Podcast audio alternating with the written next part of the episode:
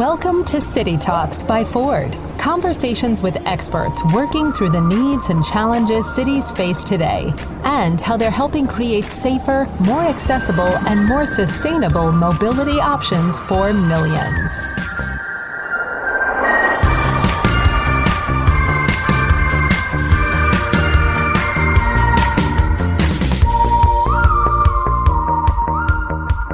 Welcome back to City Talks by Ford. Conversations with the experts working through the needs and challenges cities face today, and how they're helping create safer, more accessible, and more sustainable mobility options for millions.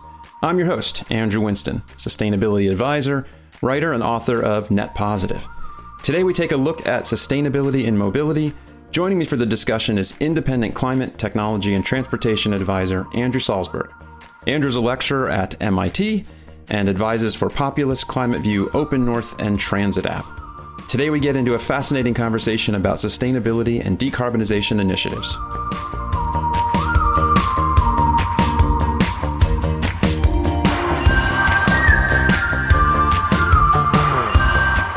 Welcome, Andrew. Thanks for joining us. Thanks for having me. So, you have a really interesting title and, and job description. It seems like you've worked with and for a lot of companies, all in the overlap of technology, transportation, and then kind of climate overarching. So, what does that all mean combined, and how did you get into this? Where did you come from? Yeah, well, I, I came from where I am right now, which is back in Montreal, Quebec, and I had a Dutch dad. And anybody who follows transportation probably spends a decent amount of time hearing about how great the Dutch are in terms of biking and getting around sustainably. So I feel like uh, both from where I grew up and the fact that my dad spent a lot of time hauling me around on a bike, uh, I think that got me started pretty early on the topic of you know how cities work and, and how important it is to think about how we get around them for you know, how they deliver for citizens. So I kind of had that in the background for a long time, but then kind of became more interested in transportation how it works and the climate thing. You know, that really became prominent for me probably most when I was in college, which was sort of in the early 2000s. And for those who are old enough to remember, there was sort of the Al Gore movie that came out of those times. It was kind of an earlier period of kind of climate motivation in North America that I think is now coming back around. So that kind of combined with the transport interest pretty early on. And I've kind of been following that thread off and on since then. Yeah, I was going to say when you said you're in Montreal on a bike, well, that sounds cold. And then I remember one of the coldest days I spent in Europe was in Amsterdam, watching everybody still bike. Like they had no qualms about it. Didn't matter how cold it was; they were they were biking around. And it's nice you you refer to the uh, the Al Gore years when you were young. Uh, that was kind of my not mid career, but early career, kind of making the change into sustainability in that year, 06, 07. It made a big difference, right? It became a big topic in companies. And you started to see companies like Ford and others really coming forward with what are we going to do about this? You know, and Bill Ford actually was one of the earliest to, to talk about it, even before I think the whole company and sector was ready. So it was kind of a personal connection to this, and climate comes up obviously as a big deal. What what do you think? I mean, we're going to talk mostly about mobility in cities. What's the state of sustainability for mobility? Like, how would you define it? What's a sustainable mobility plan for a city look like? Yeah. Well, just to give the context, I mean, we're, we're in North America. I like to include Canada in that context because these are the countries that are, depending how you count, probably the single worst countries in terms of emissions per capita. Except for the Middle Eastern, I think, per, per capita. But yeah, at scale, oh, definitely, we're number one. US is number one. Especially if you look back over, you know, historical contributions, which is what really matters and what's in the atmosphere right now and in those places in the US in particular in the world that I spend a lot of time in you know you get tired of hearing that transportation is the number one source of emissions but it's worth repeating. And in that slice urban transportation and the kind of cars and trucks we use is the number one piece of the number one piece in maybe the number one country in terms of responsibility for climate change. So I would say for, we're, we're starting from a bad spot in terms of how bad we're doing on this topic today. Or it's a huge opportunity right? I mean I guess that's one way of looking if we're at the bottom there's only going up. That's right exactly. Starting at the bottom. So state of it for now is not good in in our cities, right? Yeah, exactly. The state is not good. And I think, you know, one of, we're going to talk about maybe the terms we use to describe things. I think sustainable has been a really important term we've used in a bunch of places. I've been starting to say the words decarbonization a little bit more, which is really very explicit and kind of narrower. Basically, how do we stop using fossil fuels to move people around. That's only one piece, I think, of a broader context of sustainability. But when I think about what we have to do on the climate front, particularly in North America, where we're lagging pretty badly in other parts of the world, to me, that's that's what I think about when I think about sustainability. Is really focused on this question of decarbonizing the energy that powers the transportation system. And there's a lot of ways we go about that. Obviously, if you're walking you're not using any energy, or at least not from external sources. So there's a lot of words to do there, but I think for me, sustainability in this context is really about decarbonization. No, it's it's a techie word, but I think it's you're right. It's the right one. I mean, there's so much discussion about you know net zero goals for companies for cities. My new book is net positive, and but all that you know is in some sense net zero means you're going to probably plant some trees somewhere, you're going to take care of your emissions elsewhere. But in the end, if we get to zero globally by 2050, it means we've decarbonized, right? Everything's at zero. There's nowhere to offset, right? You, you have to get to zero. So I think it's the, it's the right title. I think, you know, we'll probably see more people with that kind of title. You know, how can we dramatically improve what is happening in cities? Obviously, there's different kinds of cities and how fast they're going and how slow. But if you're looking at North America and we're kind of behind, what would you first look at? There's obviously a few buckets that people can use to get emissions down from transportation in any given city. I mean, clearly the most obvious one we already have that doesn't take any new technology is if you walk or you cycle or you take transit, you're using a lot less energy per mile traveled than you would be if you were driving or doing something else. That's obviously an important part. And I'm a believer in that. You know, I think I said up top, my dad's a big bike rider and I grew up in Montreal, which is one of the best transit cities in North America. So I'm a big fan of those things. But I also think if you look at the North American context, particularly the US context, most people travel by car all the time. The national level statistics are pretty sobering in terms of things that are not car.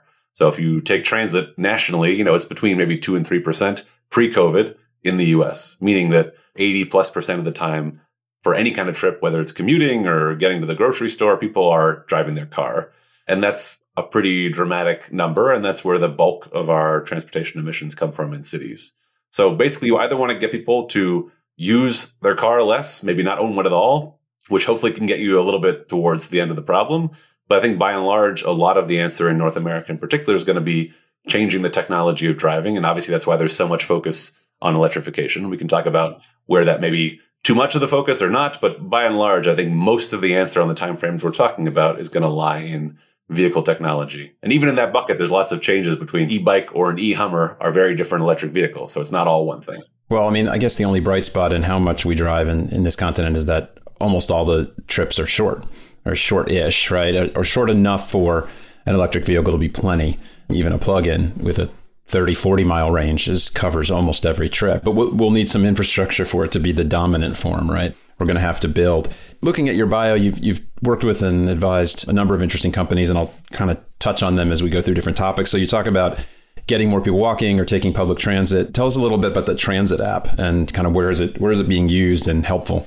Yeah, so it's biggest in North America, so based in Montreal, but you know biggest markets are in the U.S. And basically, it's your Google Maps equivalent for transit. So if you are a non-car user, you want to take public transportation, it's the largest app of that purpose. It's one of the biggest navigation apps, full stop, in North America. And you can find everything from your local bus to your on-demand micro transit service to your bike share. And in a lot of places, you can not just find them, but you can also pay for a ticket. That's one of the big hurdles.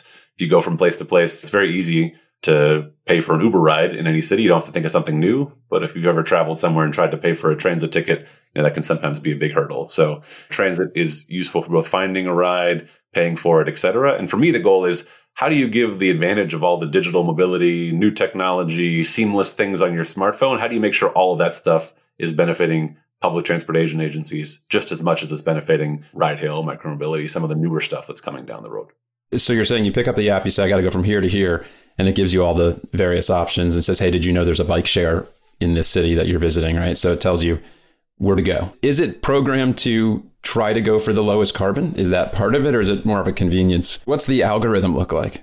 Yeah, it's not it's not designed for that explicitly in the sense that it tries to find you the most convenient ride. It'll give you things like price and, and travel time, but obviously by virtue of the fact that it is primarily public transportation with a little bit of things like bike share sprinkled in and no car directions, like the users of that app and people who are planning their trip there are already essentially choosing the low carbon mode. So the goal is to make all that stuff as convenient or ideally more convenient than your car. So the, the background focus, anybody who's choosing to put their technology energy into public transit, I think has a climate perspective just by default. Yeah. It would be good, I think, before we dig into some of the specifics, you've you've got a course you teach at MIT or you created on decarbonizing urban mobility. What's the curricula there? What are you focusing on? And who, I'm just curious who's like who takes that? Yeah, we did it for the first time this fall, and it was a good mix of you know everything from engineering students to public policy, urban planning, some undergrad. So that was kind of the goal, actually, you know, because I think one of the things we're trying to address is a little bit of the kind of fracturing of this conversation around sustainable urban mobility, decarbonizing urban mobility.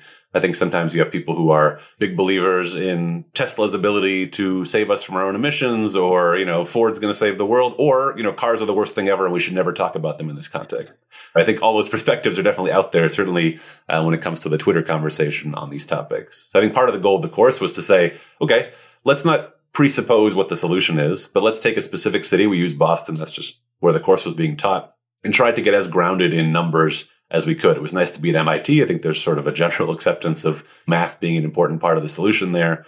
And so we had some simple spreadsheet models of Boston and try to get people to engage with the numbers and say, okay, if I was able to convert all of the short trips in Boston to biking, you know, how far down the path of a zero emission system would I get? And some of the times when you do that, you find some sobering results. You know, you mentioned earlier a stat that a lot of people quote that the majority of trips are less than three miles, which is true. But unfortunately, from an energy perspective, if someone takes a 30 mile trip, which is not that uncommon in US cities, it has 10 times more energy consumption than a three mile trip. So there really is a lot of challenges for some of those longer trips. And if you look at the Boston metro area, which includes, you know, parts of New Hampshire and Rhode Island, you get a lot of very long distance travel and suburban trips. So the point was to kind of ground people in the numbers, ask them to propose their own solutions, you know, dive deep on everything from land use changes to biking to electric vehicles to transit and sort of see how those pieces might fit together without starting from a perspective that I or my co-instructor Jinhua Zhao, who's at MIT, knew the answer. You know, I think we don't. Not many cities have even really gotten that far down the path of doing this. So we can't come and say, it's not like teaching mechanics one or something where we sort of know the answers. We don't really know what we're supposed to be doing at the end. Boston seems like a pretty good test ground. I lived there for a few years and they've got a pretty good hybrid system. I mean, the T is, I guess you call it a subway, but a lot of it's above ground once you get out of the, the city. And it gets you to a lot of places, or it gets you to all the major universities there, into town, right by where I used to work.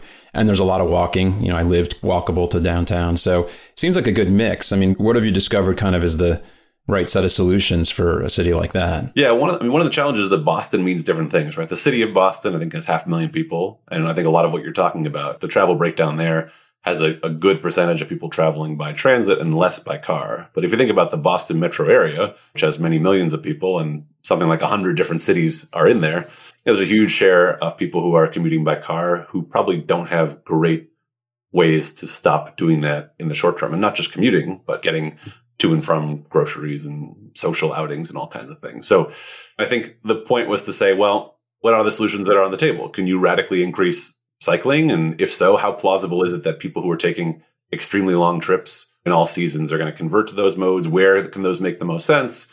I think like everywhere. And if you look at there are been there have been plans published for Boston that tried to solve this problem, sponsored by the city and academics, and all of them, not surprisingly, have kind of a mix of shift people out of cars, electrify the cars and make the power renewable. Now, I think it's actually kind of it's getting easier to say what we have to do, which is ideally use less cars, make them all electric, and power the electric grid renewably. So it's not that hard to sort of say what you have to do. I think how you actually do those things, and there's different strategies under those different buckets, is where it gets complicated. So I think that's kind of what we were trying to dive a little bit into. You know, what, how many cars would it take? What are the benefits of transit? How much transit could you take and beef up? And obviously, at the current moment, we're talking about is during COVID. And so, you know, transit ridership is really not where it was pre COVID.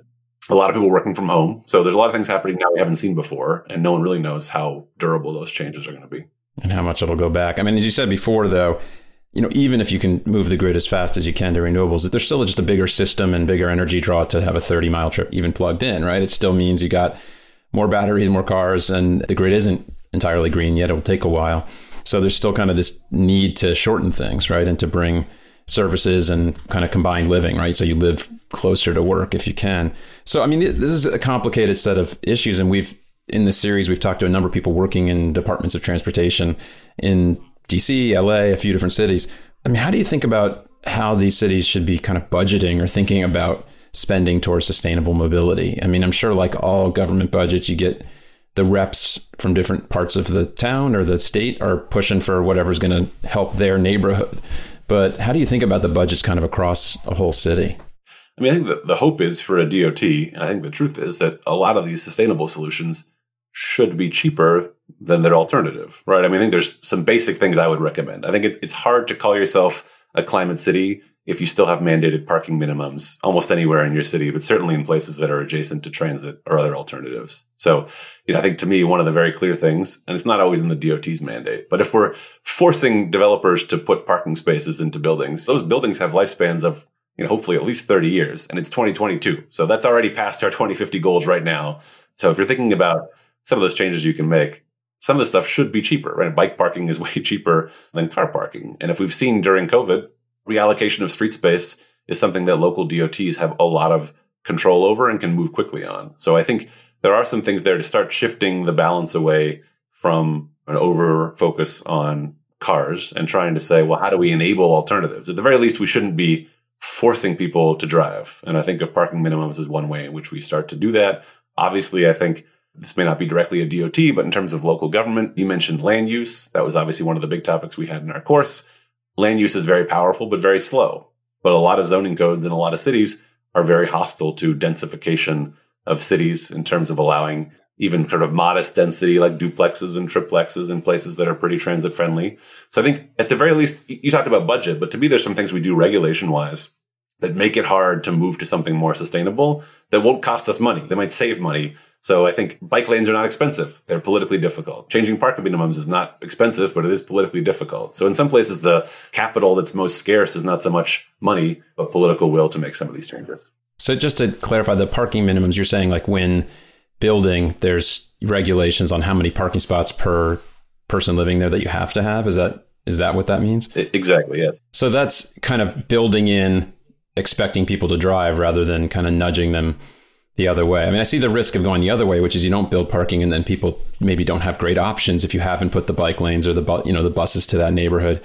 Where's the resistance come? I mean, I, I feel like most neighborhoods and cities, as they've taken lanes out over recent years, it seems to go really well, right? Like most, we, we've talked about this with a number of other people on the on the series that counterintuitively, I guess, if you take out lanes in a lot of cities or around cities, things often move faster, right? That it just kind of reduces people driving, or it gives the other alternatives a you know a kind of clearer space to run. Where's the resistance coming from? Do people not want bike lanes or in their neighborhood? Does it, do they find like it's dangerous or something?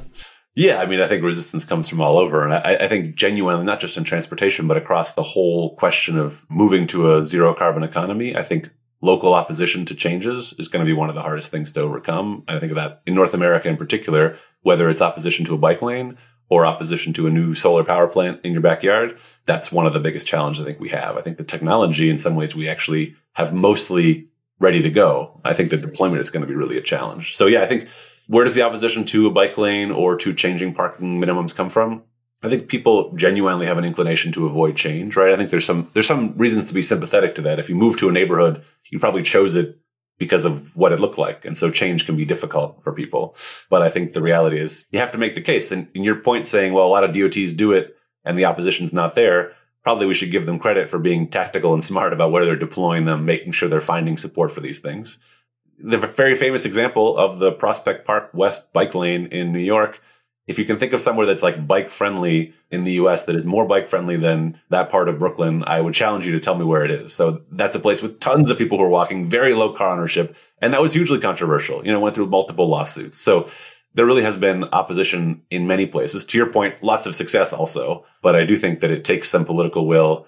And what you see is that after they're in, people tend to love them and understand them. But I think there's a lot of hostility to what they might look like before people have seen them. Maybe they're not that familiar. So I think there can be some sort of just latent change aversion that can be overcome when people actually see the results. Yeah, I've seen that in my town. I mean, we have a main drag that's kind of like Main Street, and they've experimented. We have one of the intersections along it that's got the bump outs now, the new corners that protect pedestrians. So people pulling out of spaces don't back into pedestrians. And there's this sense from the town legislature, which I'm on to my never ending grief. There's a sense from some people of, well, let's see how that one corner goes. And I mean, these have been used in cities. And I mean, and they want to wait and see. It's like rather than just let's go build them all because it's better flow. But yeah, there's the change thing is, is very hard.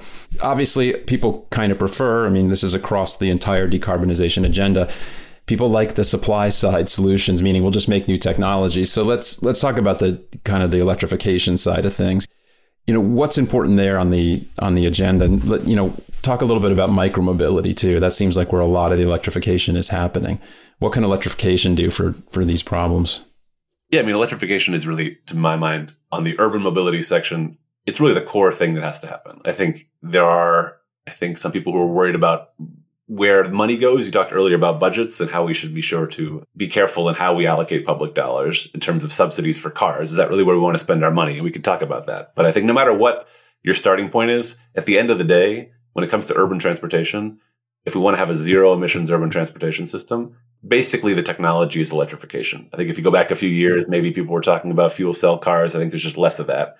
Ultimately, everything has to be electrified, and we have the technology to do that for the kinds of trips that we're talking about when it comes to urban mobility. One of the things that people who work in urban mobility don't always appreciate, we've got it easy, right? If you're trying to decarbonize air travel or long distance shipping, you know, those things get more challenging. So we should be happy that there's actually technology off the shelf, which is electricity and electrification of all these modes of transportation that's actually ready to go. It's really the whole game. But to your point, we say electric vehicles sometimes, and I think people think about a car. We shouldn't just think about cars, right? I think one of the great things that's happening is the kind of enormous proliferation of micromobility, which I think of as including not just scooters that have been seen all over the place, but this boom in e-bikes that we're seeing that's been accelerated by the pandemic and people in North America really taking to pedal assist electric bikes and all kinds of things that weren't really that prominent even a few years ago. I think that's that's hugely amazing. I don't think of sort of different forms of electric mobility in opposition, which sometimes how they get framed a little bit. Everything should be electric and really everything should be as light and light touch as possible because obviously climate is what I'm focused on, but it's far from the only goal in transportation. But you know, but full electrification, it, uh, people don't, I think, really think through what the air would be like if you've ever walked behind a bus in a city, a normal bus. It's not pleasant, right? You're blown with this hot exhaust, and you know, walking behind an electric bus is is a different experience. A lot of people don't realize how fast the cost of you know these batteries have gone down, so that you know, China's putting in 10,000 electric buses every month or something like that for a few years now, right? At least three or four years. So it exists, right? You can electrify pretty much everything that comes in and out of a, a city. Looking at your bio again, you had a time back at Uber, right? You were the transportation policy director for Uber for three years. What did you learn about mobility in cities there and the role of you know the private sector? Because we've been talking mainly about what you know the cities do and, and public transport. I learned a lot. As you imagine, it wasn't a boring time to be involved. I mean, my job was trying to think about all the things that we're talking about in terms of sustainable transportation, you know, what is Uber's answer or position on those topics? And so that meant all over the world a huge amount of conversation about whether or not Uber's on the right side of those issues. And I think to me, one of the most exciting things was the potential for private companies that operate fleets to be potential leaders on electrification. We've talked a lot about that electrification trend overall. And you're right, you know, cost declines have made things much more competitive. So I think there's an interesting role for something like Uber to be able to understand and take advantage of those cost changes more quickly. The vehicles that are being used on the Uber platform, obviously they're being driven more miles per year, which means the rewards for going electric tend to be better because you pay more upfront, but you save it on gas cost. And also there's just an aggregation of that demand so people can make informed decisions and investments upfront to get to electric. So I was hopeful that could happen. But actually to go back to your earlier question of sort of public and private and what are the roles, one of the places that's moving quickest on electrification of things like Uber is in London. Uh, and one of the reasons that's happening is because they have a pretty strong financial disincentive for any polluting vehicle to enter the core of the city. You pay a pretty heavy charge if you're not basically electric at this point. Yeah, people with an Uber had to figure out how to do it, you know, and how to how to maybe charge riders a little bit to put a fund together to help drivers upgrade to electric more rapidly. So one of the things that I saw is there are examples out there. I think a lot of times the story you hear not totally wrongly, is that there's a battle between you know public regulation and private interests. But there are a few places, and I think London's low emission zone is what it's called, is a good example where the right financial disincentive was put in place that fleets can take advantage of and make smart choices about where to put charging infrastructure, what kind of vehicles to procure, and move really quickly. And there, I think there's a chance for public and private to work together on stuff like electrification. Well, it's interesting. I think to solve the biggest problems, you need these partnerships across private, civil, and, and government sectors. And often, even if people want to make the change, I see this in agriculture, transportation, they may need the financing because you can say an Uber driver, oh, they know over time it'll be cheaper to drive an electric, but they can't do it. So there's always that financing gap, right? That I think private sector and the banks can help with if they're kind of brought in to the system. We're coming to the end, but let's touch a little bit on data. I think we've tried to talk about that in every one of our, we get into the nerd phase of the conversation about the kind of data that you're collecting. What do you think traffic data, that what, what kind of data are we gathering now that's providing a lot more insight? And I know you've got a couple organizations Open North, Populus that, that you've been involved with that are part of that that ecosystem? I think some of the interesting things we're seeing even during COVID is in terms of data and how it might affect things like public transportation, for instance. I think one of the examples that is happening now and may or may not be a durable trend is things like more on demand transportation for places where what we think of as kind of fixed route buses that run on the schedule might not work. So, is there a potential in the long run for lower density places or places that haven't been able to have any kind of transit before? Could they benefit from the fact that more and more people have a smartphone, that vehicles can easily convey real time information, and you could sort of build systems that combine a bit of public transportation with some on demand stuff and start to extend the benefits to suburban areas of services that previously they haven't had. So, you know, as part of my work with Open North, we work with some smaller municipalities across Canada, many of which have taken to micro transit or on demand transit or whatever you'd like to call it, sort of more flexible transit service as one potential thing. And that has been talked about for 50 years. But you in the old days, you would have been using a phone to call a dispatcher who would have talked to the driver. It was much more labor intensive. So I think there's a potential for some of that more nimble, flexible stuff to serve some areas that are outside the traditional realm of public transportation. And maybe those vehicles, you know, are easy to make electric. They're easy to serve a wider population than just driving your own vehicle. So I think some of those places that haven't, if you live in Manhattan, I think technology might not radically alter your commute in the sense that probably you're walking to a subway that looks a bit like it did 120 years ago. But in some of those places where urban form hasn't allowed us to build alternatives, I think some of that data can maybe build some new types of services. And when you combine all this, just for one last thought on kind of the, the sustainability agenda, we've talked about air quality and, and climate. What about like environmental justice and kind of bringing services to the underserved? How does how do you feel like this is all coming together?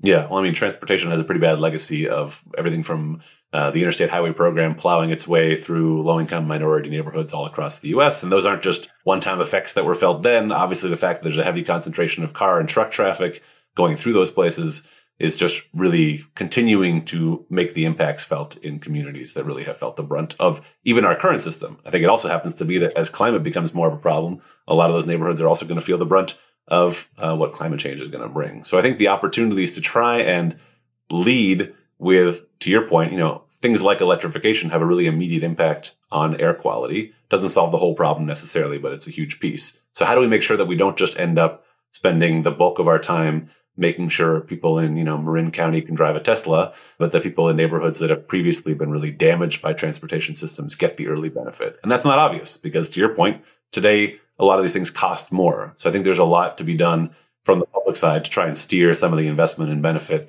to frontline communities to ensure that we're actually getting different kind of system that we're building when we're replacing what we used to have. Makes sense. All right, lightning round. Final question we ask everybody: If you're looking out your window, you're driving through Montreal or walking through Montreal or Boston 20 years from now, what what do you see? What do you hope to see in a generation? Yeah, I'm hopeful that I am breathing dramatically cleaner air. I think I'm hopeful things are quieter too in terms of road traffic.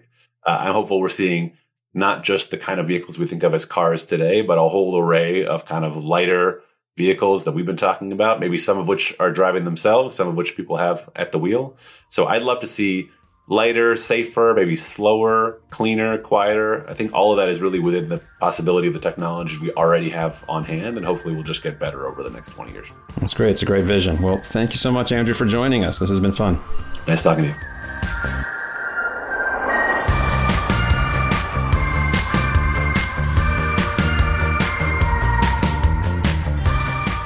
Thanks again to Andrew for coming on the show today.